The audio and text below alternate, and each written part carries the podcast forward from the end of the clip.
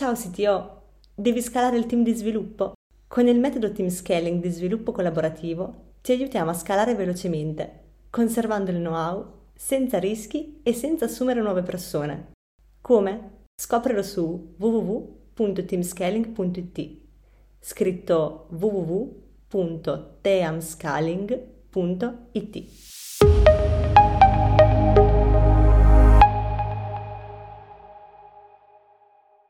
Perché quando parliamo di metaverso siamo sempre tutti un po' prevenuti?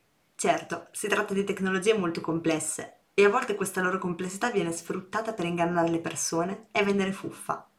Eppure il metaverso non è solo questo. Cosa si nasconde dietro questo mondo tanto affascinante quanto profittevole? In questo sito show Alex Pagnoni ne ha parlato con Carlo Sant'Agostino, CTO di Lieu.city. Buon ascolto! Buongiorno a tutti, eccoci qua ad una nuova puntata del sito show. Oggi con me ho il mitico Carlo Sant'Agostino, che per me è stato veramente un personaggio molto importante e per chi quelli come me che hanno passato la generazione di questi gingilli qua dietro, come si può vedere, caro vecchio Miga, eh, insomma è, stato un periodo molto storico e lui ne ha fatto assolutamente parte per tutta una serie di motivi, è stato insomma scrittore per quanto riguarda eh, i giornali come The Games Machine, The Zap, Miga Magazine, insomma è stato un bel periodo anche perché poi lui stesso ha scritto diversi videogiochi e eh, oggi parliamo in realtà di cose molto moderne, ma lo facciamo partendo appunto dal passato. Ma intanto voglio passare la parola a Carlo, così puoi spiegare tu stesso un po' qual è il tuo background, cosa fai oggi e un po' qual è anche il filo conduttore tra il tuo passato e quello che stai facendo. Ciao, grazie mille, grazie, grazie per l'invito alla tua trasmissione e saluto tutti gli ascoltatori che ci stanno ascoltando. E, sì, purtroppo quando sento parlare che ho fatto parte della storia, eccetera, mi sento immediatamente molto più vecchio. L'età avanza, quindi purtroppo ragazzi, eh, ormai sono 52 quest'anno e si sentono tutti, anche, si, si, anche dal punto di vista fisico, dopo i 50 ho notato che c'è stato un, decadimento strutturale.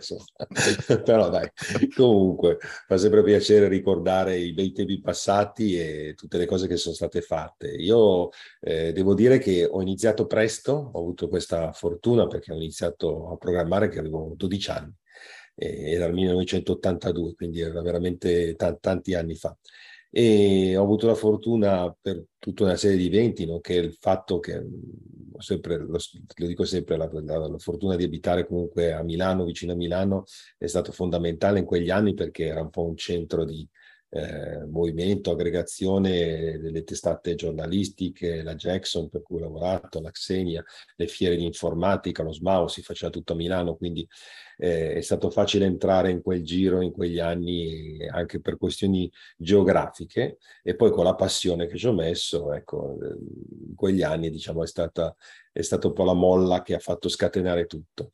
Eh, non ho mai più abbandonato poi il mondo dell'IT, in generale dell'informatica, e dopo aver fatto tante cose, web agency negli anni, fine anni 90, primi anni 2000, eccetera, adesso ho la fortuna, diciamo, di avendo raggiunto, diciamo, un, un'età in cui alcune cose che abbiamo fatto si sono stabilizzate, insomma, ci sono delle società che vanno avanti. Fino a qualche anno fa mi occupavo di sistemi gestionali, che dico è l'informatica brutta, però brutta per modo di dire, nel senso che è l'informatica comunque che che, che, che, va sempre e darà sempre da mangiare, quindi stiamo, stiamo attenti a giudicarla perché l'informatica dei sistemi gestionali è qualcosa che va comunque rispettata, però avendo la fortuna di avere qualcosa che funziona bene ho potuto dedicarmi all'ambiente della ricerca e sviluppo che mi piace molto e quindi eh, ho potuto occuparmi di eh, sperimentazione di informatica e tecnologia informatica diciamo cosiddette d'avanguardia quindi dall'intelligenza artificiale, anche alcuni elementi di robotica, ma cosa è successo? Questo circa tre anni fa eh, abbiamo deciso insieme ai miei soci, eccetera, di concentrarci un po' sulle tecnologie emergenti che stavano eh, emergendo del cosiddetto eh, metaverso, che poi si connette anche alla realtà aumentata, che si connette anche al discorso attuale degli NFT, che si connette alla blockchain, che si connette anche al discorso delle criptovalute, eccetera, tutta informatica di cui si sente molto parlare, di cui c'è molto hype. È anche vero che io venendo da una certa storia, io le prime sperimentazioni in realtà virtuale eh, che ho fatto, che ho visto, risalgono al 1992, quindi non è, alla fine il metaverso tratta sempre comunque di realtà virtuale, che è un qualcosa di cui si parla e si, e si usa da, da, da, da 30 anni.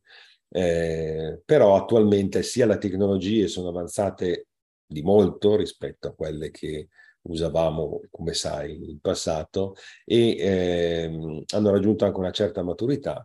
Si è creato un nuovo mercato in cui io intravedo molte similitudini tra il mercato attuale, l'hype attuale che c'è per il metaverso, per la realtà aumentata e per l'NFT e le criptovalute, vedo molte attinenze con quello che era successo tra la fine degli anni 90 e i primi anni 2000, con diciamo il primo boom di internet, dei website, eccetera che come anche sai ha portato poi al cosiddetto boom del 2003, quello del crollo poi del, del nuovo mercato, eccetera, per poi comunque continuare, riprendere, rinascere e adesso attualmente internet e le tecnologie legate a internet sono fondanti nel mondo in cui viviamo attualmente, non si potrebbe pensare altrimenti, hanno rivoluzionato sia la socialità che il mercato che il modo, eh, la, la, nostra realtà quotidiana. Non potremmo attualmente pensare una vita senza internet, senza eh, gli smartphone, senza tutto quello che è nella connettività al web, eccetera.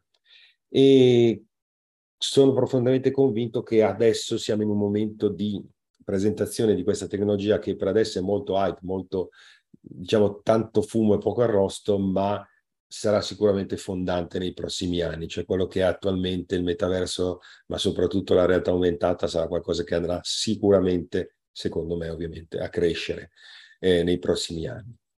E c'è anche da dire però che come tutte le cose in cui c'è hype, c'è anche tanta fuffa, la vogliamo chiamare fuffa, quindi qualcosa che sicuramente se non, non Prevedere con certezza che ci sarà uno sboom o un crollo è impossibile perché bisognerebbe avere la sfera di cristallo, però eh, diciamo che alcuni elementi che lo fanno presupporre eh, ci sono, ecco, da questo punto di vista. Quindi più Beh, o meno infatti, è proprio no, il fatto che tu stesso hai avuto questa esperienza importante in anni non sospetti, no? in cui appunto anche tu stesso hai in realtà cose come realtà virtuale già negli anni 90 in, si iniziano a vedere, no? Sì. È un elemento che secondo me è molto importante proprio per uh, questo fatto qui, perché siccome appunto molte volte queste tecnologie qui, che in particolare queste qui del mondo 3.0 e dintorni, spesso no, come dicevi tu stesso, tendono un po' a essere viste come fumose e in effetti ci sono anche delle applicazioni che non sono corrette, altre non hanno esattamente un fine, que- quello che era inteso originariamente, però proprio questa esperienza uh, aiuta sicuramente a interpretare correttamente il fenomeno, perché appunto tu già hai visto diversi di questi cicli di hype, di, sì. poi di bolla, di sboom, appunto new economy, ma anche tanti altri. No? Tanto sappiamo no, che l'informatica in un certo senso è un po' un eterno ritorno per molti aspetti di concetti che si ripetono, eh, che si è già passato, ti vede come magari un qualcosa che sa già più o meno che piega potrebbero prendere in funzione di quella che è stata l'esperienza eh, passata. Infatti, cioè, ad essere sincero, no? se io dovessi parlare di eh, argomenti come NFT, cripto, blockchain, eccetera, con persone medie, avrei qualche timore, perché so già che poi magari il discorso prenderebbe una piega che non mi piace troppo, che è quello magari fumoso. Invece con te sono assolutamente sicuro che eh, andiamo nella parte seria di, queste, di, queste, di tutte queste tecnologie. Infatti, proprio con te oggi volevo un po' scandagliare un po' tutto quello che hai detto, quindi da blockchain, cripto, NFT, metaverso, come effettivamente da un punto di vista di un CTO, tra l'altro, perché tu tra l'altro sei che CTO sì. di UCity, no, quindi ecco, come diciamo, considerare correttamente queste tecnologie quali applicazioni corrette dovrebbero avere, perché magari che so, anche blockchain spesso viene infilata anche dove alla fine non serve. Stessa cosa in NFT, ecco. Sono tutte cose che oggi vorrei capire assieme a te, quindi oggi ti lascerò molto parlare proprio perché sono più molto curioso di, di, di, di conoscere io stesso no? De, delle cose da un punto di vista eh, privilegiato, ecco. quindi ti, ti rilascio la parola. Ti ringrazio. Sì, hai già accennato a Liu City, che è l'azienda che attualmente, di cui attualmente sono socio fondatore e CTO eh, della società. Questa azienda è nata proprio nell'ambito del RD, della ricerca e sviluppo, e eh, che facciamo e si è deciso di creare una startup specifica per quanto riguarda il metaverso in questo caso. Eh, sì, giustamente hai detto, cioè, l'ho detto prima io, e eh, parlare con la gente comune anche di queste tecnologie è difficile proprio perché sono tecnologie complesse, non c'è niente da dire riguardo a questo e probabilmente, almeno la mia ipotesi eh, che faccio, proprio perché sono molto complesse, risulta forse semplice per molta gente costruirci sopra un racconto che non, non, si capisce, che non fa capire esattamente cosa sono, per poterle poi vendere e comunque specularci sopra. Perché un po' alla fine è questo che succede. Quando io eh, vado a, ad ascoltare, a vedere, a cercare su internet eh, tutorial, gente che parla di NFT, che parla di blockchain, che parla di criptovalute, che parla di metaverso, nel, purtroppo lo dico, lo dico veramente con dispiacere, nel 90% dei casi parlano di cose senza sapere di cosa stanno effettivamente dicendo, anche mm. quelli che si eh, professano esperti di questo genere di cose. Veramente si trova tantissima, tantissima fuffa ed è questo che mi fa purtroppo propendere per il fatto che eh, molto del business che è stato generato in questi brevi ultimi periodi, si parla di due anni, tre anni alla fine in cui è esploso questo, questo fenomeno, stia veramente, eh, cioè porterà quasi sicuramente a un collasso. Lo sta già portando, le cripto si vede che sono già scese negli ultimi mesi drasticamente, anche se non è stato poi un, eh, un, un, crollo similare a quello del nuovo mercato, perché? Perché al tempi del nuovo mercato si era proprio creato un, un volumi di investimenti molto, molto maggiori. Qua diciamo che gli investimenti sono stati pur alti, ma nel campo dell'economia generale limitati rispetto a quella che era l'economia globale, perché molti grandi eh, nomi dell'economia non sono entrati in questo, in questo campo. Eh, I valori però si sono alzati drasticamente. Eh, per spiegarlo bene dovrò cercare di andare un attimino per ordine, quindi metto insieme anche perché mh, mm, è un argomento complesso, lungo, ma cercherò di riassumerlo per quanto possibile, quindi eh, perdonatemi se eh, magari qualcosa non si capisce subito, tu magari fermami, chiedimi un chiarimento, un qualcosa, però cercherò di mettere eh, in, in fila questi concetti in modo da riuscire a spiegarli in maniera chiara che è un po' quello che non succede quasi mai, cioè quando tu ti ritrovi Infatti. a cercare di capire queste cose, perché purtroppo io stesso l'ho dovuto capire eh, investendo tempo e risorse nel, nella sperimentazione per capire effettivamente cosa sono. Partiamo dal concetto di, di quello da cui poi nasce questo nuovo Web 3.0, cioè questa, che è la, la cripto, le criptovalute. La prima cosa di cui si è sentito parlare sono state le criptovalute e nel caso specifico del Bitcoin. No? Eh, I bitcoin e la criptovaluta effettivamente sono, nel caso del bitcoin soprattutto, sono esattamente quello che dicono di essere. Cioè è un nuovo modo di far funzionare una valuta, quindi un sistema di scambio di valori tra le persone, eh, esattamente mh, paritetico a quello che è la, lo scambio tradizionale governato dalle banche centrali e dalle, dalle nazioni attuali, quindi con la carta moneta, no? E quindi poi tutti i valori legati alla carta moneta e alla... Per spiegare in maniera semplice, la, eh, tecnologicamente non è una cosa così mm, difficile da comprendere, perché si tratta alla fine di un database distribuito, se lo vogliamo proprio semplificare al massimo. E, e il valore eh, che viene dato alla, alla criptovaluta, alla cripto, è un valore che viene dato per, ehm, per convenzione tra le persone, cioè io do questo valore, so che ha questo valore e tu riconosci questo valore perché lo riconosci anche tu come valore di questa entità. Quindi è una convenzione tra persone non regolamentata da eh, un ente centrale che può essere una banca nazionale o una banca internazionale come può essere la Banca d'Italia e la Banca d'Europa, che fanno la stessa cosa per convenzione, danno un valore a qualcosa che non ha di per sé un valore. La carta moneta, se noi prendiamo la carta moneta è un foglio di carta, se noi prendiamo una moneta è una moneta stampata, cos'è che dà valore a queste cose?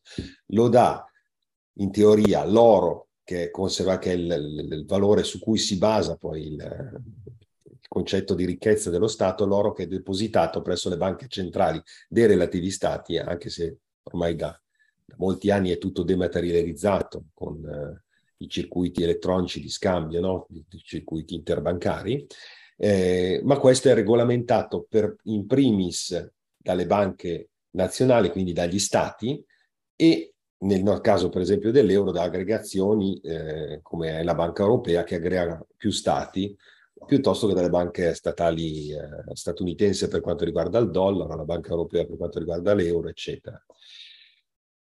Eh, chi ha pensato al sistema dei bitcoin, che come tu probabilmente saprai non si è mai palesato esplicitamente chi ha costruito questo sistema, ha cercato un'alternativa nel valore dell'oro, quindi nella scarsità, nella creazione di qualcosa, perché l'oro è il materiale che era stato scelto per definire il valore del denaro perché l'oro è un materiale prezioso e scarso, cioè rispetto al ferro, rispetto all'argento, rispetto ad altri è più raro.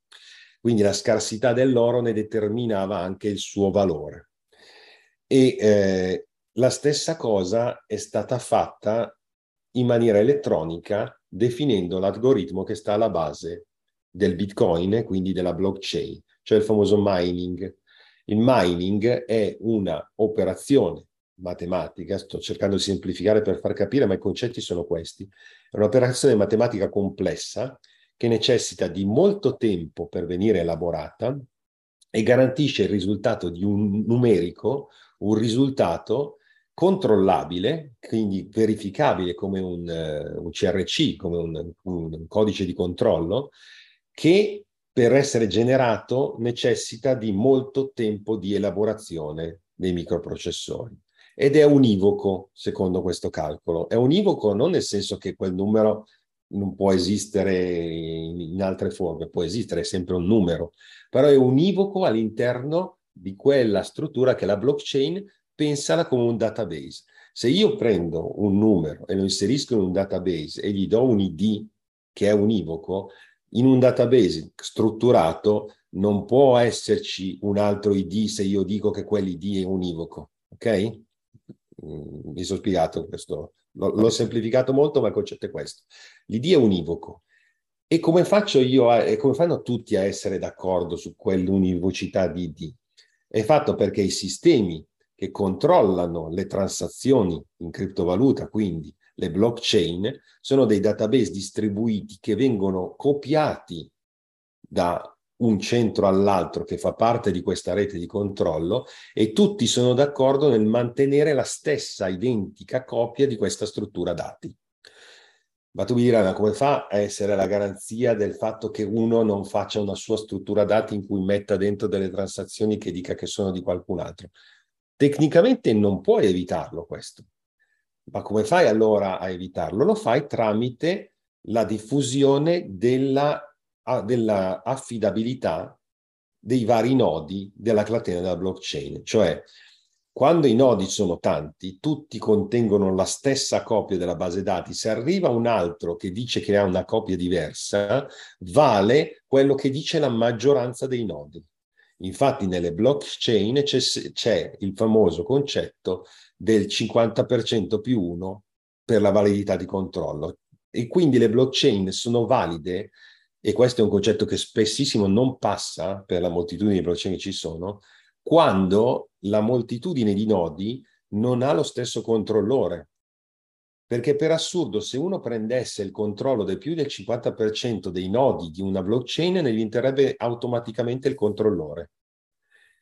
Questo in molte blockchain minori su- succede, può succedere, quindi uno pensa che la blockchain sia garantita, in realtà no, Infatti eh, l'utilizzo delle blockchain, quello che dicevi tu prima, spesso vengono utilizzate anche quando non dovrebbero esserlo. Perché? Perché quando, se tu utilizzi una blockchain come Bitcoin, la blockchain di Bitcoin o la blockchain, altre blockchain famose come può essere quella eh, degli Ethereum, che è molto diffusa, tu hai la garanzia eh, della validità della blockchain proprio grazie alla sua diffusione e grazie al fatto che gli autori, gli, gli, diciamo non gli autori, i gestori sono plurimi e devono essere tutti d'accordo sulle, sulla stessa tipologia di transazioni in modo che la blockchain venga garantita nella sua struttura di controllore delle transazioni eh, perché è garantita dalla moltitudine proprio, cioè se c'è una variazione, questa variazione viene detta fasulla perché la maggioranza degli altri indica che quella non è come hanno tutti gli altri la stessa coppia di quella variazione sulla catena.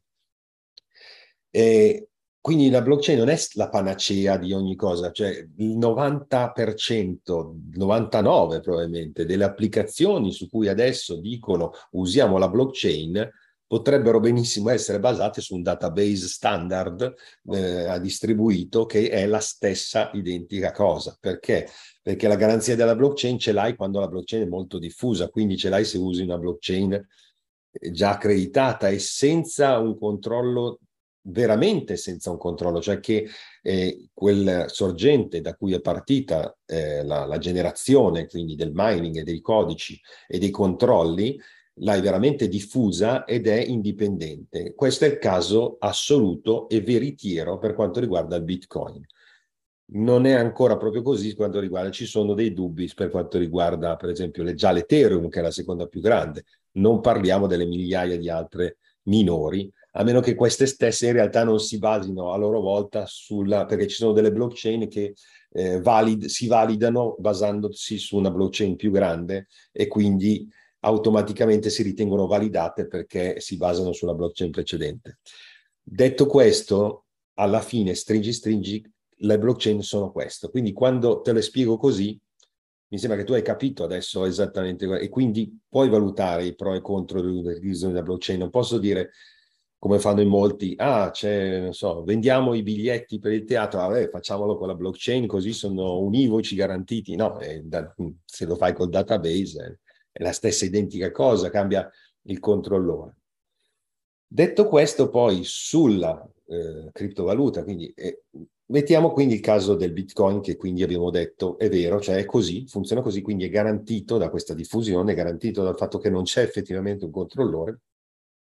E molti dicono questo è il vantaggio perché tu non dipendi dalle, dai vizi di uno Stato, che in alcuni casi per chi ne professa diciamo, la validità di questi sistemi di, di transazione può effettivamente essere un vantaggio perché, perché eh, qui poi dovrebbe intervenire gli esperti di economia, ma comunque gli stati possono creare inflazione, possono creare svalutazione della, della moneta, possono cioè, decidere insomma il valore della tua ricchezza indipendentemente dalla tua volontà. Se io ho un tot di euro e si decide che sì, l'euro viene svalutato, io, la mia ricchezza eh, viene, eh, diciamo, ridotta eh, indipendentemente dalla mia volontà, ma dalla volontà dello Stato.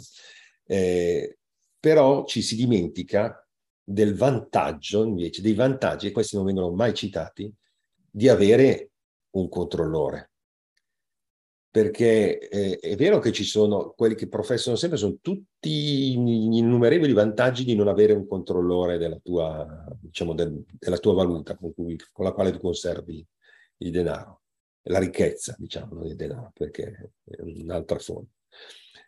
Eh, ma dall'altra parte nessuno ti dice quali sono gli svantaggi o quali sono i vantaggi invece di avercelo.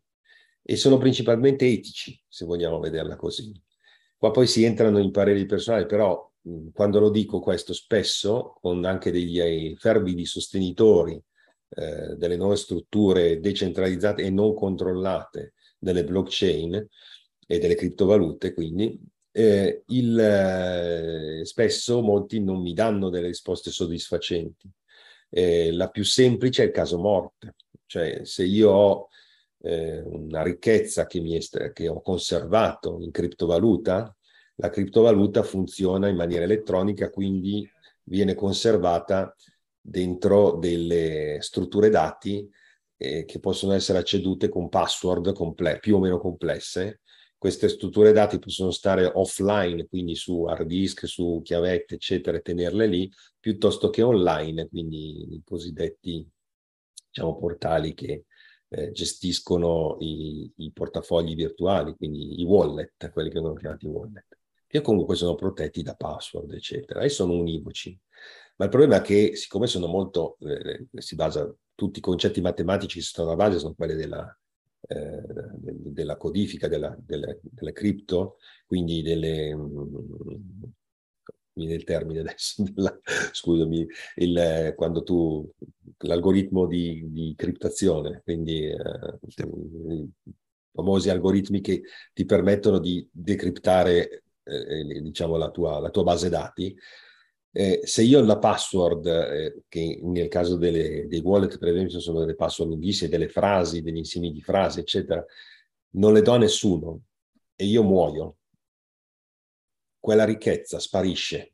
Non nel senso che sparisce, cioè rimane lì, ma rimane lì indefinitivamente che nessuno mai potrà più riutilizzarla, perché non c'è nessun ente controllore o certificante che potrà dire che i miei eredi o chiunque possa vantare la mia eredità possa accedere a quel wallet o a, a, a quei valori che io ho registrato, che io ho messo via. E quando faccio questa obiezione mi dicono, ah, ma perché tu non sei previvente, dovresti lasciare da qualche parte, da un notaio, eccetera. Va bene, allora io sono previdente, l'ho lasciato da un notaio, eccetera. Però questo potrebbe succedere anche a dei genitori giovani che non pensano minimamente ancora a, dare un'eredità perché sono giovani, quindi quando sei giovane non ci pensi, non ci stai pensando, ma neanche per colpa personale, non è che pensi di fare testamento quando hai 30 anni o 20, 25, ma magari hai già due figli, no? Metti caso, è un incidente di macchina, una tragedia, succede, sì, e questa ricchezza che tu hai messo dentro le cripto sparisce allo stesso modo eh, nessuno mai potrà garantire dal punto di vista sociale ai tuoi figli, ai tuoi eredi, eh, il passaggio di questa ricchezza. E questo è solo un esempio, ce ne sono altri che comunque hanno sempre a che vedere con l'eticità della cosa e col fatto che l'assenza di un controllore è vero che ti garantisce dal fatto che nessuno a parte te decide su questa ricchezza, ma è anche vero che non hai nessun controllo indipendente da te. Un altro esempio molto, molto semplice è i casi di furto elettronico, come potrebbe essere il phishing, come potrebbero essere dei, eh, delle truffe online. Se mi fregano il wallet, eh, io vado dai carabinieri e gli dico mi hanno fregato un milione di euro del mio wallet elettronico e loro mi dicono vabbè grazie, arrivederci, ci vediamo alla prossima volta.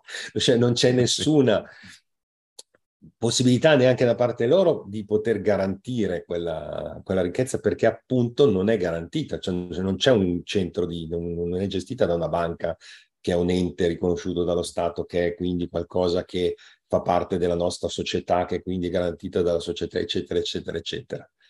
Tutte queste cose spesso la gente non, non vengono dette e quando le dici poi cercano ovviamente di... Eh, quindi pensiamoci bene, insomma, questa è un po' la struttura attuale. Questo non voglio dire che le blockchain siano inutili e le criptovalute non verranno utilizzate, verranno probabilmente utilizzate, verranno, però quasi sicuramente, come ho detto, la sicurezza non c'è mai perché se no avrei la sfera di cristallo e sarei miliardario a quest'ora, se potessi prevedere il futuro in maniera certa, ma eh, quasi sicuramente se verranno utilizzate verranno anche regolamentate. E regolamentate vuol dire che poi diventeranno equivalenti ai circuiti attuali, delle... quindi non ci puoi fare le cose che ci, ci fanno adesso, o almeno se non verranno regolamentate avranno sempre i rischi che hanno attualmente, quindi dovrai accollarti anche quei rischi rispetto ai vantaggi. E non so quanti padri di famiglia o persone comunque che vogliono accollarsi quella tipologia di rischio.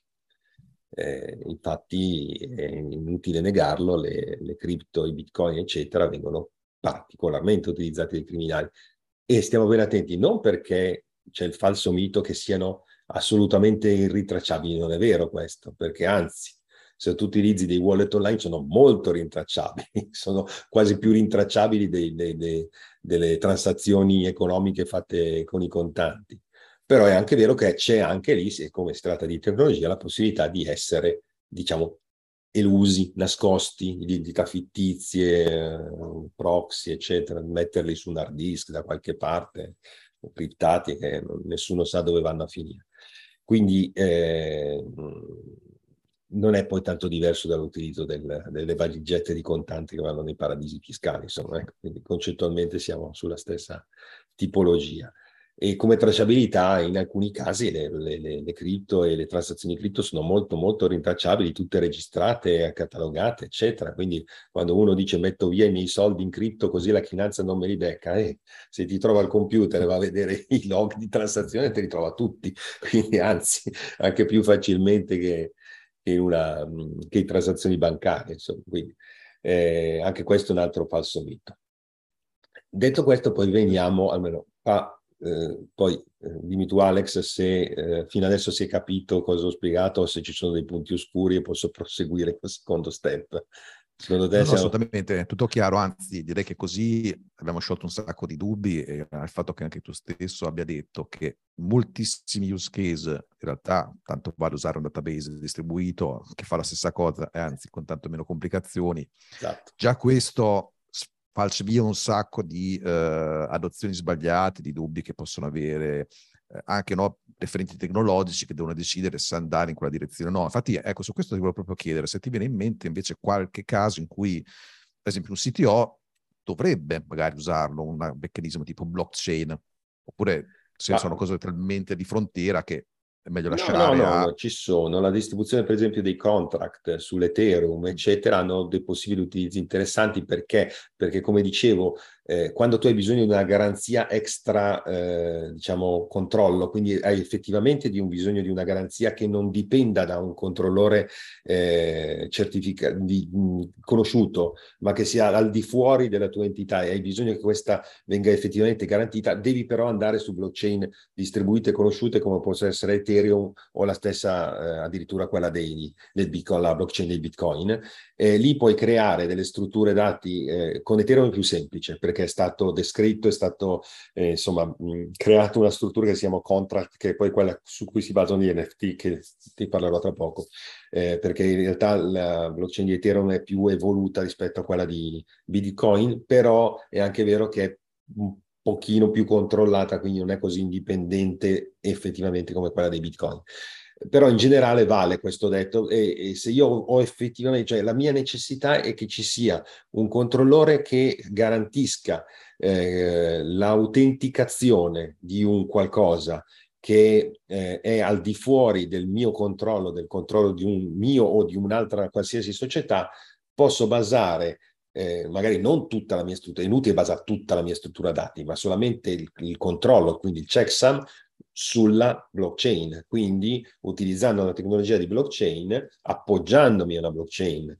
eh, esistente, quindi con i vari siti, centri di controllo, eccetera, la generazione eh, del mining, eccetera, eccetera, eccetera, a quel punto io lì ho una garanzia che mi, si, si possa controllare la veridicità di un'associazione, quindi di una proprietà potrebbe essere, eh, ma una proprietà sempre, eh, attenzione, informatica, eh, eh, non stiamo parlando di proprietà, eh, togliamoci dalla testa che questo certifichi eh, proprietà di tipo legale, perché né di tipo di copyright, né, perché queste sono legiferate dalla legge e quindi non avranno mai nessuna possibilità di essere sostituite da un controllo elettronico, a meno che questo non sia inserito in un controllo effettivamente eh, verificato, contrattuale, gestito dagli stati, ok? Quindi non ci sono santi, non è che con la blockchain ho la possibilità di dire questa cosa è mia e lo dice solo la blockchain. No, la blockchain può controllare la veridicità di un'associazione, quindi di una struttura dati che sta da qualche parte, che dice nella blockchain sì, confermo questa associazione codice fiscale con eh, quest'altra entità è scritta nella blockchain, quindi sono sicuro che è lì e che nessuno, eh, tra virgolette, me la può modificare eh, che non sia stato io. Ok, quindi questo è effettivamente una garanzia, perché se io mi baso su una struttura dati privata, è sempre controllata da un'altra entità e, e se io di questa entità non mi fido, eh, questa entità ha la possibilità di modificare la struttura dati e quindi modificare questa associazione. Se io la deposito in una blockchain distribuita, vera, grande, eh, allora quest, questa associazione non si può modificare. Però questo mi introduce il secondo argomento, che era quello che stavo introducendo, che poi mi porta agli NFT, cioè tutte queste associazioni sono sempre associazioni di tipo inf- controllo di tipo informatico, che hanno la valenza che ha una qualsiasi associazione dato di tipo informatico, non ha una valenza legale di per sé stessa. Non è che se io compro una casa e faccio il contratto con la blockchain che dice che quella casa è mia, ma non firmo nessun contratto di compravendita catastale, lo metto nel, nel catasto, non faccio il contratto dal notaio, eccetera, quella casa non sarà mai mia, anche se c'è scritto nella blockchain, perché tutte le regolamentazioni di proprietà, ma anche le regolamentazioni di utilizzo delle immagini, diritto d'autore, editore, eccetera, sono regolamentate da leggi degli stati e da degli accordi interstatali, quindi entità che si occupano di questo, come le, le varie SIAE che ci sono nel mondo, eccetera. Quindi non è che se compro un'immagine nella blockchain allora quell'immagine è mia, no, è semplicemente ho comprato un'associazione che sta su una base dati distribuita. Fine. Questo è quello che ho fatto. Infatti, il problema grosso adesso è introdurre, la, perché mentre nelle blockchain e le criptovalute, quello che si racconta in realtà è effettivamente quello che è, perché quando si parla di eh, elementi fungibili come la carta moneta, è facile fare questa trasposizione perché il fungibile vuol dire che ha una funzione che è al di là della sua effettiva sostanza. Cosa vuol dire? Che una banconota da 50 euro vale tanto quanto qualsiasi altra banconota da 50 euro del mondo. Se io prendo 50 euro e li do a te, tu mi dai 50 euro, non è che le due banconote hanno un valore diverso, sono sempre quelle due banconote. E le registrazioni nelle blockchain sono così, cioè una registrazione vale tanto quanto un'altra registrazione. Quando si è intentato di introdurre il concetto di elementi non fungibili, cosa sono gli elementi non fungibili? Non fungible token, elementi non fungibili, cioè eh, gli elementi non fungibili sono appunto l'esempio che fanno tutti eh, gli oggetti d'arte, ma potrebbero essere gli oggetti di collezionismo, potrebbe essere una casa, un libro, una matita, una penna, una qualsiasi cosa, cioè sono un qualcosa che ha sì un valore, perché ha un valore, se io compro un libro, questo libro ha un valore ma il valore di questo libro non è equivalente, nel senso, è vero che sì, due, tu, noi due compriamo un libro qualsiasi, io lo compro tu lo compri, questi due libri sono nuovi e ce li scambiamo, sempre quel valore hanno. Ma se il tuo libro lo prendi lo butti in una pozzanghera, lo fai asciugare, tutto cartocciato, eccetera, non ha più il valore del mio libro che ho conservato in biblioteca dentro una busta e se poi il mio libro diventa raro perché tutti gli altri libri vengono distrutti e il mio libro invece l'ho conservato e sono passati 50 anni, questo libro avrà molto più valore di tutti gli altri libri che eh, non ci sono più e avrà acquisito un valore che non ha più il valore che aveva. Quindi è un oggetto unico. Se io prendo un libro e ci scrivo sopra il mio nome, questo, questo oggetto, la firma di un autore, per esempio, eh, prende un valore che ha solo quella versione lì di quel libro. E, e, così in tutti gli oggetti da collezione, in tutti gli oggetti d'arte, in un qualsiasi oggetto che non è fungibile, non fungible, quindi non ha un valore come la, la carta moneta, anche se la stropiccio vale sempre 50 euro, non è che cambia il suo valore. Il libro se lo stropiccio non ha più lo stesso valore di prima, perché? Perché è un oggetto che eh, non ha una, una, funzione come la carta moneta. Ok? E, si è tentato di riproporre la stessa cosa nel mondo digitale. Ma questo è impossibile. Cioè, eh, il fatto che ti dicano che è vero, non è vero. Cioè, tutta la, la creazione degli NFT è un'enorme, gigantesca, immensa balla. E quando lo dico questo tutti dicono, eh, ma cosa stai dicendo? Ma c'è, c'è miliardi di persone... Eh, eh lo so, infatti non mi capacito neanche io, però è così. cioè la verità alla fine è questa, non ci sono santi che tengano. Se tu compri un quadro, hai acquisito un documento di proprietà, eh, perché molti dicono no, ma è la stessa cosa perché se tu compri la copia della Gioconda non è la Gioconda, ma possiedi la copia della Gioconda, però se possiedi la Gioconda hai la Gioconda. Quindi se compri un NFT tu hai l'NFT che è l'originale, ma se tu copi l'immagine non hai l'NFT originale ma è la copia. Sì.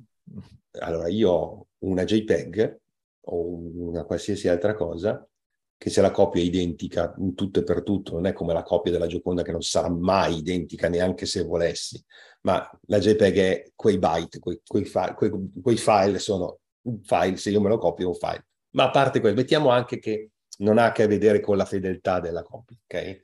Quindi concettualmente la, l'unicità è data dal fatto che quella JPEG è collegata in qualche modo, che poi anche questo è divertente, è collegata in qualche modo al contract che sta all'interno di una blockchain che quindi è garantita dalla sua unicità dalla blockchain, che è il concetto che ho spiegato prima.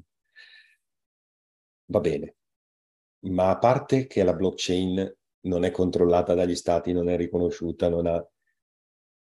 Che cosa mi dice cioè, se io vado, se uno prende quell'immagine e ci stampa una maglietta e io l'ho comprata, vado in tribunale e faccio causa a quello che ha stampato la maglietta?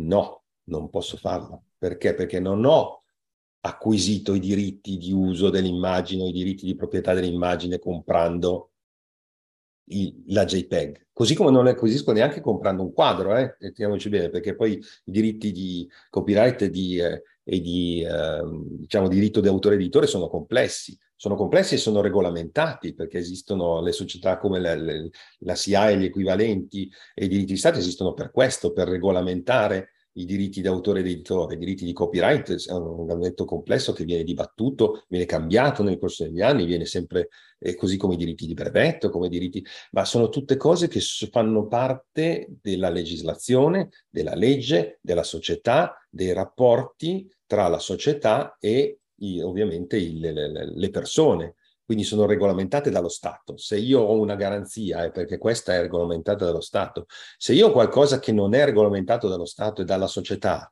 non avrò mai niente in mano. Quindi io per avere un vero, come posso chiamarlo, una vera opera d'arte NFT, all'acquisto dell'opera digitale, che poi è quello, è un'opera digitale, devo essere accompagnato anche da un contratto vero e proprio di proprietà dell'immagine, di uso dell'immagine o di qualcos'altro che mi dica dal punto di vista legale che quella cosa lì ho, per cui ho messo dei soldi è effettivamente mia e che se la vende qualcun altro non è come, eh, è, è come Totò che va a vendere la fontana di, di Trevi, ok? Eh, se no non, non, è, non, niente, non è vero nulla, cioè tutto quello che ti raccontano e che vedi eh, non c'è effettivamente niente di, di vero in quello che ti raccontano. Perché io comprando un NFT ho semplicemente dato dei soldi a qualcuno che ha fatto quell'immagine, eh, quell'opera d'arte digitale, e l'ha messa da qualche parte e io gli ho dato dei soldi così perché mi piace l'immagine, fine. Poi io se voglio l'immagine la copio, ce l'ho anch'io, fine. E, e lui dirà no, ma io ho l'NFT. Va bene, tu c'hai l'NFT, però finché quell'NFT non viene riconosciuto come eh, qualcosa bene eh, non fungibile dagli, dagli stati stessi, eh, non sarà mai niente. E quindi ritorniamo a discorso di prima, anche qua non è, non è che non sto dicendo che prima o poi gli NFT come arte digitale possono effettivamente diventare un qualcosa di concreto. Lo diventeranno, ma per diventarlo devono esserci degli accordi internazionali regolamentati dagli stati che ne riconoscano la struttura, perché adesso quando io dico NFT non sto dicendo niente, perché se tu vai a vedere uno standard NFT non c'è, non esiste un qualcosa che ti dica l'NFT è esattamente questo, non c'è. Gli NFT sono dei proposal, delle proposte, vengono implementati in maniere diversissime sulle più diverse infrastrutture eh, che questi, diciamo, portali di vendita NFT, ognuno li implementa a modo suo, basandoli su blockchain a caso che scelgono loro, piuttosto... E uno ti dice, no, ma l'NFT vero è quello sul, sull'Ethereum. Sì, però poi l'NFT stesso è fatto in mille modi diversi perché dentro il contract che deposito nella blockchain, se ti ricordi cosa ho detto prima, le blockchain sono database distribuiti, non puoi inserire degli oggetti multimediali, perché sennò il database diventerebbe immenso e la sua copia identica tra i vari nodi sarebbe impossibile. Quindi dentro ci sono poche informazioni che definiscono il contract, che sono pochi byte, e lì dentro c'è una stringa che punta da qualche altra parte. E questa stringa che punta da qualche parte ti dice dov'è il, la tua effettiva opera digitale che hai comprato. Che per esempio il portale più grosso che ha OpenSea eh, che, che, vende è, è, su un Google Drive, su un Google Drive di proprietà di OpenSea. E Google Drive, se domani chiude OpenSea e che non paga Google Drive, io non accedo più a quell'opera. Fine. cioè, non è mia, è sul drive di, di OpenSea e non posso neanche modificare il link che sta di sopra perché una volta che il pacchetto è chiuso e depositato nella blockchain, quello è, non si cambia. Questo per dirtene una, ma poi, eh, ma poi dicono no, ma allora la devi mettere su IPFS che non fa il system distribuito. Eh, ok, lo metto su IPFS, ma comunque rimaniamo IPFS, non è un sistema garantito eterno. Se c'è una guerra atomica, le mie immagini finiscono. Così come tutte le altre peculiarità che possono essere, cioè anche eh, ritorniamo per esempio al caso morte, ma anche non al caso morte, metti il caso di conservazione. Eh, se io ho comprato un quadro e lo metto in una cantina chiusa a chiave, eh, è vero che in una cantina chiusa e poi io scompaio, muoio, non lo so, magari fra cento anni aprono quella cantina, ritrovano l'opera d'arte, è ancora fruibile, esiste. Mm? Se io invece la mia, il mio contract, smart contract dentro la, la blockchain l'ho, l'ho, registrato e io non ci sono più e non ho lasciato le password da nessun'altra parte, quell'opera non esisterà mai, non sarà mai più fruibile da nessun altro nel, nel, per sempre.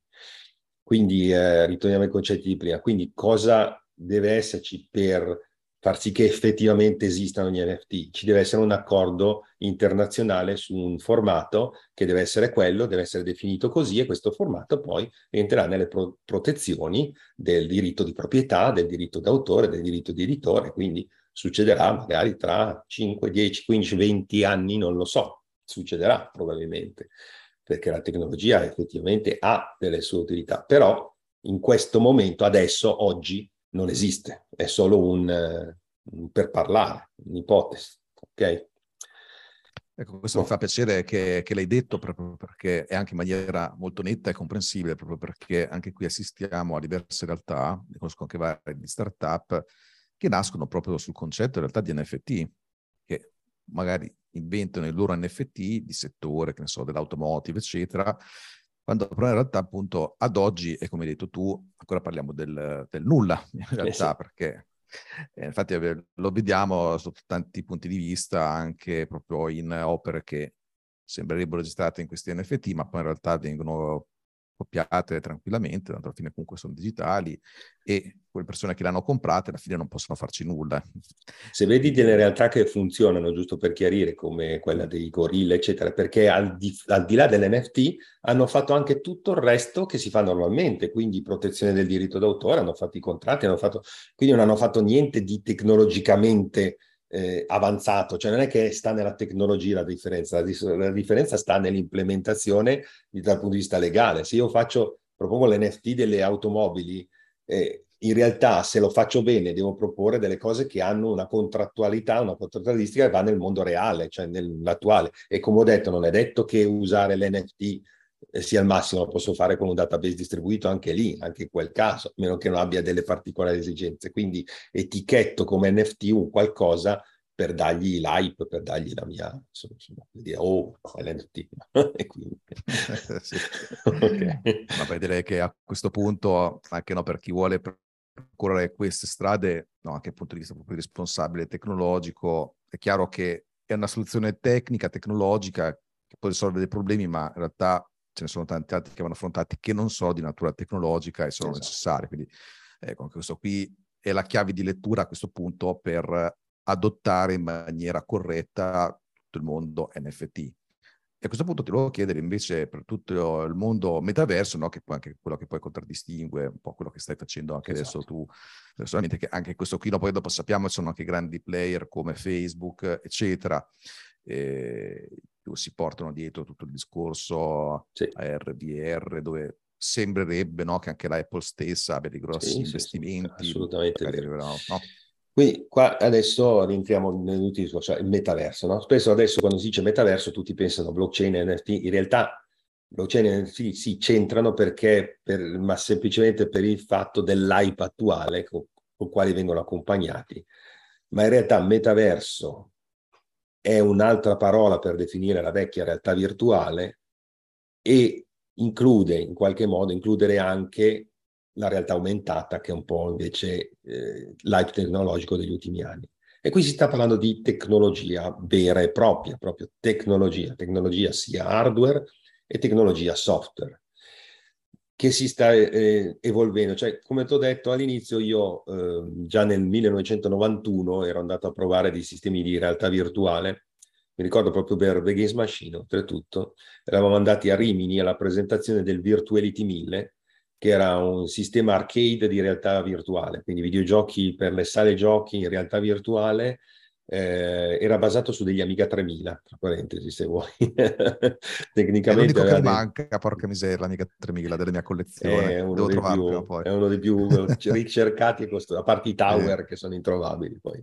Eh, eh, sì. e, mm, era basato su degli Amiga 3000 con delle schede proprietarie della Texas Instruments eh, per la generazione del video stereoscopico ed era assolutamente primitivo. Allora, tu considera che nel 1991 c'era già un grosso hype sulla realtà virtuale perché c'era stato eh, il film, per esempio, di mm, il, il Tagliaerbe, che era uscito, sì, la novella poi di... Cioè, c'era creato un grande hype anche in quel momento la realtà virtuale che sembrava da lì a domani, no? che sarebbe dovuta accadere. In realtà la tecnologia era ancora troppo, troppo indietro per poterci arrivare dal punto di vista tecnologico. E eh, il, mm, il, casco che mettevi su col virtuali, che era una cosa grossa così, con un cavo attaccato, tu ti sedevi, vedevi un mondo poligonale, quindi assolutamente irreale, e quando muovevi la testa, tu muovevi la testa e dopo qualche secondo vedevi il mondo che si girava. Questo per dirti, insomma. Eh, però erano le prime sperimentazioni, ma la tecnologia era veramente troppo indietro, cioè non ce l'avremmo fatta a quell'epoca a fare realmente una realtà virtuale. Con l'evoluzione tecnologica che c'è stata negli ultimi 20 anni, 30 anni, adesso effettivamente abbiamo i mezzi per poter realizzare qualcosa che effettivamente è immersivo. Perché io non so se tu hai provato, per esempio, l'Oculus, no? Qua, uh-huh. Ce l'ho, questo è l'Oculus eh, macchiato lì. Eh, L'Oculus tu l'hai provato? Hai avuto modo di provarlo? Personalmente no. No, allora devi provarlo assolutamente, perché eh, effettivamente adesso quando metti l'Oculus sei proiettato in, realtà, in un'altra realtà. Eh, infatti, per dirti, eh, esistono, eh, si, si, sono scoperti per esempio dei sintomi anche che si sta tentando di risolvere medici, perché attualmente effettivamente prima nei sistemi vecchi di realtà virtuale il tuo senso visivo non veniva ingannato, cioè il cervello sapeva che stava vivendo una cosa irreale. Attualmente quando tu metti l'Oculus e sei immerso in un ambiente, il, il nostro sistema visivo percepisce che è lì, ok? Finché io lo metto sul caschetto e mi muovo fisicamente, quindi vado avanti e indietro col corpo, non succede nulla, perché quello che io vedo riflette esattamente quello che io faccio. Però tu sai che con la realtà virtuale io sono in questo che è il mio ufficio che è di, non so, 25 metri quadrati, eh, ma posso mettere sul caschetto e essere in un campo di calcio, ok? Uh-huh. E quindi non posso muovermi perché se vado avanti vado a sbattere contro il muro. E quindi ti danno i controller, sono questi qua, per esempio nel caso dell'Oculus, che mi permettono di spostarmi nella realtà virtuale rimanendo però fisicamente fermo. Siccome la vista viene ingannata dal senso del movimento, eh, succede che in alcune persone ci può essere un disturbo detto cinetosi, cioè il nostro senso dell'equilibrio, eh, l'orecchio interno, dice sono fermo, la nostra vista dice mi sto muovendo. E quindi è lo stesso identico difetto, eh, malessere che succede con il mal d'auto e il mal di mare, identico però in questo caso è relativo alla realtà virtuale.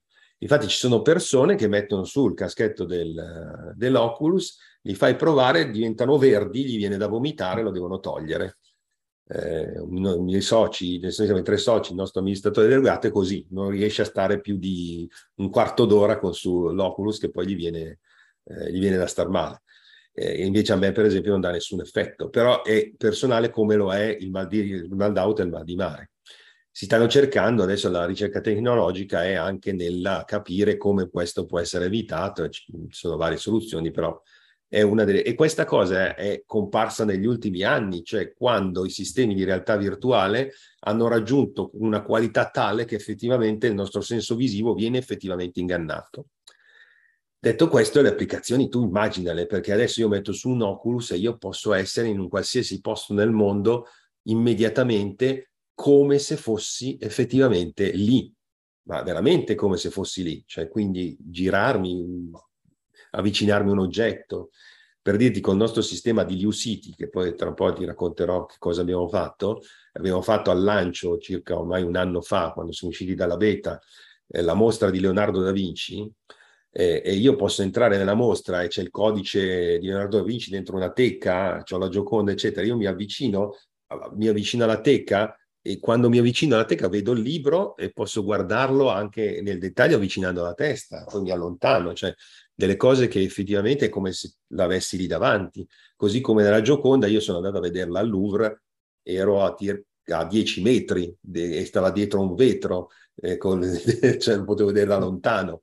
Qua nella mostra virtuale mi avvicino e la guardo nel dettaglio attaccando il naso alla tela, ok? Per intenderci. E sono esperienze che devi provare, così come tantissimi altri utilizzi della realtà virtuale. Ed è indubbio, già adesso l'Oculus è un sistema molto leggero, più piccolo, questo è il 2, adesso sta per uscire il 3, eh, ma ce ne sono anche di competitor, sono sistemi indipendenti che non hanno bisogno del computer, da, prima dovevi attaccarli al PC comunque in cavo, questi invece vanno da soli e sono sistemi già abbastanza leggeri, però si sta sempre più evolvendo il futuro avere degli occhiali così, no? Che li metti su e paff, sei dentro questo mondo. Nonché anche la realtà aumentata. La realtà aumentata cos'è? È un'applicazione della realtà virtuale applicata al mondo reale cioè cosa vuol dire? Che io queste pareti qua che vedi qua dietro o qua di fianco, quando io metto su gli occhiali, potrei avere una realtà virtuale, quindi oscurare tutto e entrare in un mondo virtuale, oppure piuttosto appendere un quadro al muro che non c'è, che non esiste, quindi io vedo mio, la stanza dove sono, ma appeso al muro vedo un quadro, piuttosto che sono in giro, sto guard- mi sto guardando in giro e vedo informazioni aggiuntive, quindi per questo aumenta, augmenteto, argome, argomentata, potrebbe essere una delle traduzioni, cioè io vedo per esempio, eh, e questo lo facciamo con lo smartphone spesso adesso, che però è uno schermo che sta in mezzo, è più bello quando sarà negli occhiali, eh, vedo informazioni aggiuntive su quello che sto guardando. Eh, vedo un negozio, mi dà già il numero di telefono, che cos'ha, eccetera, cosa vende, piuttosto che guardo eh, le montagne, mi dice il nome eh, dei monti che sto guardando, mi dice dove mi trovo, insomma, tutta una serie di informazioni aggiuntive al mondo ed è indubbio che questa è un'applicazione che sfonderà lo sanno tutti, cioè, non, il fatto di guardare un menu in un'altra lingua e in realtà aumentata io lo leggo nella mia lingua per dirti già ci sono applicazioni per cellulari che lo fanno e, e così via. Insomma, da un certo punto fa paura come tutte le nuove tecnologie fanno sempre paura, faccia paura anche la, la stampa a caratteri mobili di Gutenberg, eh, cioè, quindi eh, quando il mondo evolve c'è sempre un, uh, un timore, diciamo, però e questo fa parte del discorso che poi eh, io mi occupo anche di storia, di storia in generale, storia dell'informatica. Se tu guardi la storia dell'uomo da lontano, cioè ti allontani dal punto in cui sei adesso, ma lo guardi, guardi una visione più d'insieme, capisci che l'evoluzione umana è sempre stata positiva, cioè noi siamo migliorati, siamo peggiorati. Eh, qualcuno ti dirà che non è vero, ma se tu lo guardi in maniera asettica capisci che così è indiscusso che noi stiamo meglio dei nostri bisnonni, che stavano meglio dei nostri trisnonni, dei nostri avi e così via e così via e così via, in generale, se guardi la versione in generale e da lontano. E, ehm, quindi, ritornando all'argomento, realtà aumentata, realtà virtuale che adesso viene inclusa nel metaverso perché ci si aggancia alla blockchain per, diciamo, certificarne, tra virgolette, la proprietà, ma se avete ascoltato, capito tutto quello che ho detto prima, è l'hype del momento, ma non è la realtà, la realtà è la tecnologia, ok? La realtà è la creazione di mondi virtuali, di, di eh, e di stru- aument- aumentare la realtà dove ci troviamo utilizzando la tecnologia e, è indubbio che questa, secondo me, è attualmente, infatti lo chiamano Web 3, non per altro, perché è una modalità di interazione con i contenuti che cambierà di molto la nostra modalità di interazione con i contenuti che abbiamo adesso. Noi sono 40 anni che interagiamo con i contenuti con la tastiera e col mouse, 20 anni che interagiamo col touchscreen e con il multitouch, che già ha cambiato la nostra socialità, la nostra interazione. Adesso con la realtà aumentata e la realtà virtuale cambierà ancora, migliorerà ancora la nostra capacità di interazione con i contenuti. Questo cosa vuol dire? Che l'informazione passerà in una visualizzazione di questo tipo perché sarà molto più naturale e fruibile per le persone. Immagina per dirti che sono applicazioni che già vedi nelle beta di HoloLens di Microsoft, per dirti altri, eh, non so, interagire su una scrivania e gli oggetti 3D sono poggiati sulla scrivania e io li posso, posso interagire con essi e quindi non so, costruire un progetto di una casa piuttosto che spostare delle cose, modificare, mh, mm, muovere eh, informazioni, di tutto, insomma, qualcosa che eh, diventerà effettivamente la possibilità di creare eh, una, un'interazione senza avere nulla, gli ologrammi, no? Che si vedono nei film piuttosto che... Eh, e, e, su questo non ci sono dubbi che si andrà in questa direzione. È un problema di evoluzione tecnologica, però io ho già visto per esempio i kit di sviluppo eh, della Qualcomm che stanno già fornendo a tutti i produttori di cellulari del mondo e se non sono 5 al massimo saranno 10 anni avremo tutti degli smart glasses collegati in qualche modo ai nostri smartphone che aumenteranno la realtà che vediamo. E, qui poi vabbè, si introducono tematiche di altro tipo di business ma anche eh, sociale, eccetera, ma eh, quello, come sempre quando si eh, intraprende una nuova, eh, una nuova modalità. No? Stiamo ancora qua che stiamo regolando adesso le, le, la, la, privacy dal punto di vista legislativo, figurati più avanti, ma è normale, cioè, dalla, quello che molti non capiscono è che molte soluzioni a problemi non sono tecnologiche, sono sociali eh, cioè la soluzione a argom- argomenti come la violazione della privacy, eccetera, non le risolverà mai nessuna tecnologia, le risolverà solamente la legislazione, legiferando correttamente e punendo come si punisce il furto. Eh, il furto di dati è la stessa cosa. Quindi eh, qua siamo in mezzo a un cambiamento della società ed è ovvio che il cambiamento sociale è più lento del cambiamento tecnologico, perché la tecnologia arriva prima, introduce il vantaggio, ma introduce anche il problema, che poi la società migliora. Esempio semplice per far capire il concetto, quando hanno inventato l'automobile, non è che hanno inventato la patente contemporaneamente, prima hanno inventato l'automobile, si diffondono le automobili, si iniziano in giro, si fanno gli incidenti, inventano poi l'assicurazione, inventano la patente, le regolamentazioni che non puoi guidare a 18 anni e così via, ma ci hanno messo 20 anni, 30 anni e così via adesso con, con le nuove tecnologie. Noi abbiamo cambiato il mondo pochi anni fa relativamente con la globalizzazione, eccetera, una cosa che è successa tra il 2000 e il 2010, che è l'altro ieri praticamente. Quindi eh, dal 2010 in poi eh, si sono visti i vantaggi, si stanno vedendo i problemi e adesso si inizia a, a legiferare, a capire per esempio che il GDPR è qualcosa che bisogna fare e così via, e così via, e così via. Per forza di cosa? Perché la soluzione del problema non lo risolvi con la tecnologia, lo risolvi mh, mm, mettendo un accordo tra, nella società. Quindi eh, noi abbiamo visto questa opportunità e dal punto di vista societario abbiamo deciso di investire perché come io e i miei soci veniamo da una storia dove abbiamo visto la nascita di internet, abbiamo visto quello che è successo tra la fine degli anni 90 e i primi anni 2000 e abbiamo visto che quelli che poi hanno avuto successo non erano quelli che facevano siti nel 99-2000, ma erano quelli che hanno creato sistemi per gestire e costruire siti, no?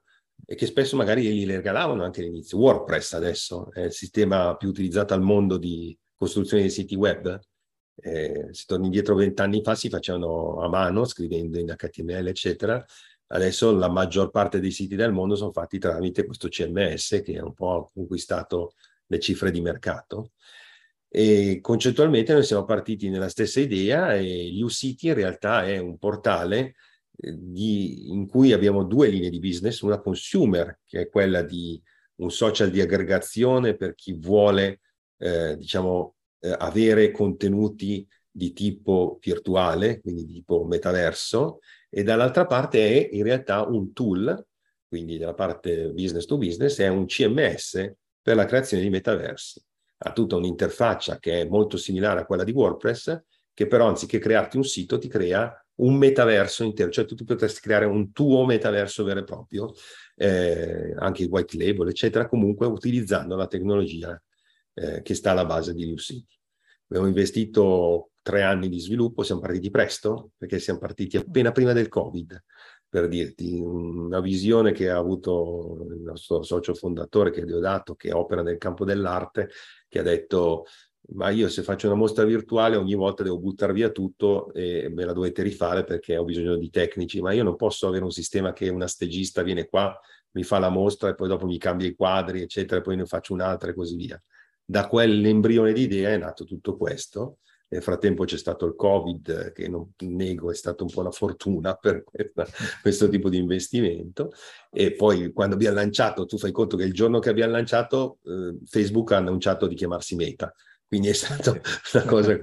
In questo momento in Italia abbiamo dei competitor che però sono internazionali, in Italia un sistema come il nostro non c'è, eh, con l'analisi dei competitor, cioè non ci sono sistemi di costruzione di metaversi, ci sono tanti che operano in ambienti diversi, magari hanno investito in creazione degli avatar, generazione di avatar, oppure eh, più nell'ambiente NFT, eccetera. Noi abbiamo analizzato all'inizio l'NFT, la blockchain, eccetera, e proprio per le conclusioni che ti ho dato prima abbiamo deciso di non entrarci proprio per alto rischio, anche perché spesso noi parliamo con società che sono eh, di, di tipo enterprise e l'enterprise negli NFT sì, lo stanno facendo nel marketing per far vedere che ce l'hanno, ma non è che ci stanno investendo profondamente proprio per il fatto che ci sono questi dubbi, no? Quindi tu non puoi andare a un'enterprise di facciamo gli NFT, ti guardano anche perché poi ti perdono al reparto legal e lì iniziano i problemi. Cioè cosa gli dici al reparto legal quando arrivi con gli NFT, con tutte le, le problematiche che ho detto prima. Quindi eh, abbiamo investito per la creazione di un sistema di generazione di metaversi di realtà virtuale e realtà aumentata. Realtà aumentata adesso ovviamente siamo ancora in RD in beta, però usciremo a breve e lì la realtà veramente da un, un bel, una bella botta. Insomma, bella. Ecco, questo spero, ho finito la saliva, ma spero di aver spiegato più o meno quello che sta. Sì, sì, no, no, ma guarda, è stato una, un percorso molto interessante quello che hai illustrato perché veramente fa comprendere bene quali sono le applicazioni concrete di tutti questi diversi aspetti tecnologici che eh, inquadrati in questo modo ecco, hanno molto più senso, sono molto più tecnologicamente viable e, e danno l'idea anche a chi deve costruire qualcosa del genere di che direzione prendere, no? anche il stesso concetto che avete costruito con Leo City, sostanzialmente il SaaS del metaverso eh, questo qui è molto interessante proprio perché è paragonato no, al concetto che di WordPress e di altre cose che ormai sono diventate a servizio esatto. invece che costruire. Ecco, man mano sarà sempre più su tanti aspetti e il fatto di averlo fatto in primis proprio su questo che prima o poi avrà il suo, il suo mercato massa, ecco, secondo me avete fatto veramente bene. E su questo te lo chiedere, infatti, se c'erano, qualche, se c'erano delle risorse che volevi consigliare, a partire magari anche proprio dallo stesso progetto vostro, no? dove, dove certo. possiamo trovare e se c'è anche qualcos'altro che può essere di interesse. Vabbè, allora, gli siti vabbè, eh, ne abbiamo parlato fino adesso, quindi comunque c'è ed è lì potete trovare ovviamente, la, la, la, è, basta cercarlo, mettilo in Google, usci, esce sia il portale che eh, ovviamente tutto quello che è eh, l'informazione di contorno e mh, come ho detto attualmente l'offerta è sia business to consumer che business to business anche perché siamo in un ambiente talmente nuovo che neanche noi poi sappiamo effettivamente quale sarà poi il, il successo siamo ancora in startup no? effettivamente pure ormai avanzato ormai perché il progetto è concluso, il portale è uscito dalla beta, lanciato, però come modello di business è ancora in costruzione. Eh, dall'altra parte, eh, vabbè, io poi per passione, questo lo sai perché mi conosci almeno, mi occupo di un'altra cosa, ma questa è proprio passione pura, quindi al di là dell'ambiente lavorativo, quello che faccio come lavoro, quindi come CTO e informatica NRD, io mi occupo di una cosa che io stesso ho definito archeologia informatica, ormai nel lontano 2014 ho lanciato il podcast di cui spero che vorrai essere ospite a breve, insomma, per una, una puntata, perché anche tu hai una storia simile, cioè anche tu hai iniziato giovane, se non ricordo male, a sì, programmare, sì. quindi eh, esatto, ne, sì, ne, ne, hai fatto parte anche tu. E, mh, si chiama Archeologia Informatica ed è il podcast attualmente più ascoltato in Italia per quanto riguarda la storia dell'informatica e del videogioco. E in quest'ambito ho fondato un'associazione culturale che si chiama Retro Campus nel 2010, che aggrega tantissimi collezionisti, appassionati, insomma, e non solo, poi tramite questo e contatto con altre associazioni ci siamo riuniti, eh, questo è successo poi nel 2014, abbiamo eh, creato l'associazione italiana eh, nazionale delle associazioni che si occupano di storia dell'informatica, che è la Vintage Computer Club Italia, eh, che fa parte eh, del circuito delle Winter Computer Federation internazionali, quindi con la VCF americana, che ce ne sono due, una per l'est e per l'ovest, australiana, europea e così via.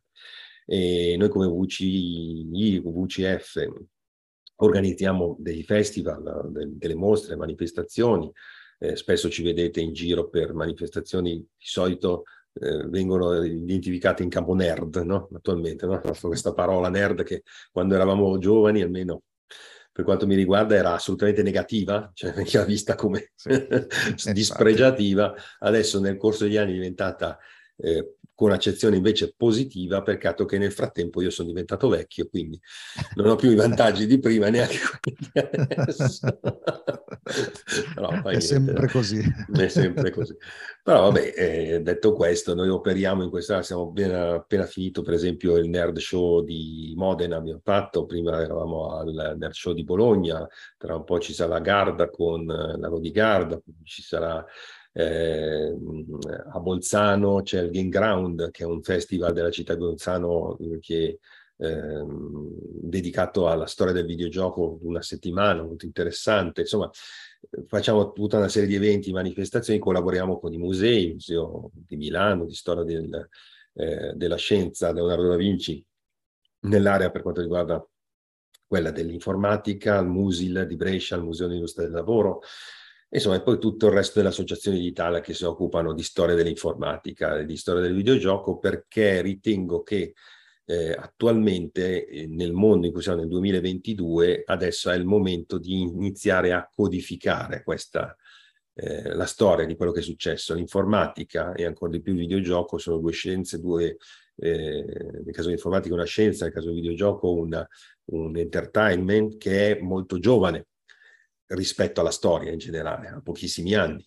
Il mercato del videogioco quest'anno compie 50 anni, perché è nato nel 72 con l'Atari e Pong, e, come mercato, ok? Eh, e l'informatica, le, le, basi dell'informatica sono teoriche, sono alla fine dell'Ottocento, ma poi l'informatica è nata in realtà durante la Seconda Guerra Mondiale come scienza, come conosciamo, che non sono così tanti anni alla fine e, e, quindi iniziare a codificarne la storia, l'informatica personale non ne parliamo, metà anni 70 praticamente, quindi dal, dal 76-77 è nata l'informatica personal, quella che consideriamo l'utilizzo domestico. Quindi le, mettere adesso a disposizione eh, quello che facciamo serve soprattutto a preservare, preservare l'informazione che sarà utile poi agli storici del futuro per codificarla in maniera corretta. Attualmente adesso non esistono dei testi di riferimento veri per quanto riguarda la storia dell'informatica, la storia del videogioco, perché tanto è ancora da ricercare, da codificare, da mettere in ordine, da togliere quella patina del, del mercato, no? che è sempre quella che poi si sovrappone. Una cosa che racconto spesso quando racconto la storia dell'informatica è che se tu vai negli anni Ottanta e al primo che passa gli chiedi chi ha inventato il computer, lui ti diceva negli anni Ottanta ti avrebbero risposto chiunque IBM, no? Per dire che l'ha inventato. Se vai negli anni 90 ti rispondevano Bill Gates e la Microsoft. Sì. Se lo chiedi adesso ti dicono Steve Jobs. È ovvio che invece in realtà né IBM né Bill Gates né Steve Jobs hanno inventato l'informatica o il computer, però sono quelli che nel mercato attuale, no? i dominatori del mercato di volta in volta sono quelli che anche guidano la, diciamo, la, eh, la corrente de, de, popolare, di quello che è nell'immaginario collettivo. Eh, la storia in realtà deve eh, togliere questa patina e raccontare i fatti, gli avvenimenti, metterli in ordine e raccontare effettivamente la storia e l'evoluzione come è stata. E questa nella contemporaneità è sempre difficile farlo, ti riesci anni dopo, cioè tu riesci a raccontare effettivamente come si sono svolti i fatti, quando i fatti non sono più contemporanei, perché se ti trovi nella contemporaneità c'è anche il rischio della, eh, della cosa personale, della non, eh, come si dice, di non essere oggettivi. Hm? Sei soggettivo quando tu vivi qualcosa, perché c'è la tua soggettività della tua vita che ti condiziona negli avvenimenti essere oggettivi nel raccontare una storia è una delle cose più difficili eh, da fare, ma eh, che per chi studia storia, gli argomenti storici, è, è, è, quello cui mira lo storico. Lo storico deve mirare a raccontare i, i fatti in maniera oggettiva e non soggettiva, che è la cosa più complicata, perché si dice sempre la storia la fanno vincitori ed è vero, perché è molto difficile eh, togliere diciamo, la, la patina della soggettività. E quindi c'è Archeologia Informatica, se volete ascoltarlo, è il podcast che faccio 14 anni, esiste podcast su tutti gli aggregatori, eh, lo trovate, iTunes, Google, podcast, eccetera, eccetera. E ti aspetto per una prossima puntata in cui ci racconterai nelle interviste di Archeologia Informatica la tua storia personale, insomma. Assolutamente. E tra l'altro, eh. no, come hai detto tu, è importante certe storie vederle anni dopo, perché sì. se io, no, come ameghista alla fine degli anni 90, no, mi avessi chiesto qual era il computer migliore in quel momento, ti avrei detto l'Amiga, quando ormai era già certo. bello che decotto, no? Adesso, a distanza di anni, sono il primo a riconoscere che ormai era, eh, era sì. vecchio, insomma, era morto rispetto ad altre piattaforme, anche se avevano tutto una sua, un suo potenziale, eccetera. Quindi sono assolutamente esatto. d'accordo con quello che hai detto e tra l'altro eh, il progetto che, anzi i vari progetti che hai portato avanti, stai portando avanti in questo campo sono molto molto interessanti, anche perché ecco, una cosa che ho sempre notato da quando ho costruito proprio il sito Mastermind è che molti CTO, almeno quelli, diciamo, non magari proprio quelli più giovanissimi, però buona parte eh, sono nati proprio in questi periodi qui e molto, molto insomma, della loro carriera è stata influenzata proprio da quel periodo, quindi parliamo anni 80, inizi anni 90, da quel mondo specifico, pionieristico, sì. che ha dato anche un certo tipo di impronta al, al leader tecnologico che cioè, molte volte insomma li riconosco anche prima che me lo dicano che sono partiti con Commodore 64, con quelle piattaforme, perché lo vedi insomma dal tipo di ragionamenti, no? sono anche gli stessi che fai tu sotto tanti aspetti, che portano ad avere una visione differente delle tecnologie, che è quella insomma che toglie di mezzo la fuffa, che era un po' no, uno dei temi che abbiamo detto fin dall'inizio. Quindi eh, complimenti per l'iniziativa, assolutamente verrò nel tuo podcast. E, mh, mm, grazie mille poi per questa bellissima panoramica che ha fatto molta chiarezza su dei temi che spesso non, ho, non sono, sono tutt'altro che chiari e quindi ci, ci, ci becchiamo presto e comunque poi sei anche ospite al sito Lunch in diretta su Telegram per chi vuole poi farti delle domande. Grazie ancora Carlo e a grazie, prestissimo. Grazie, saluto tutti e grazie, spero che sia stato interessante. Alla prossima. Grazie per aver ascoltato questa puntata del sito show sul metaverso con Alex Spagnoni e Carlo Sant'Agostino. Se la puntata ti è piaciuta e vuoi approfondire l'argomento, ti aspettiamo live mercoledì 12 ottobre alle ore 13 sul canale Telegram del sito Mastermind per parlarne insieme o per rispondere alle tue domande. A presto!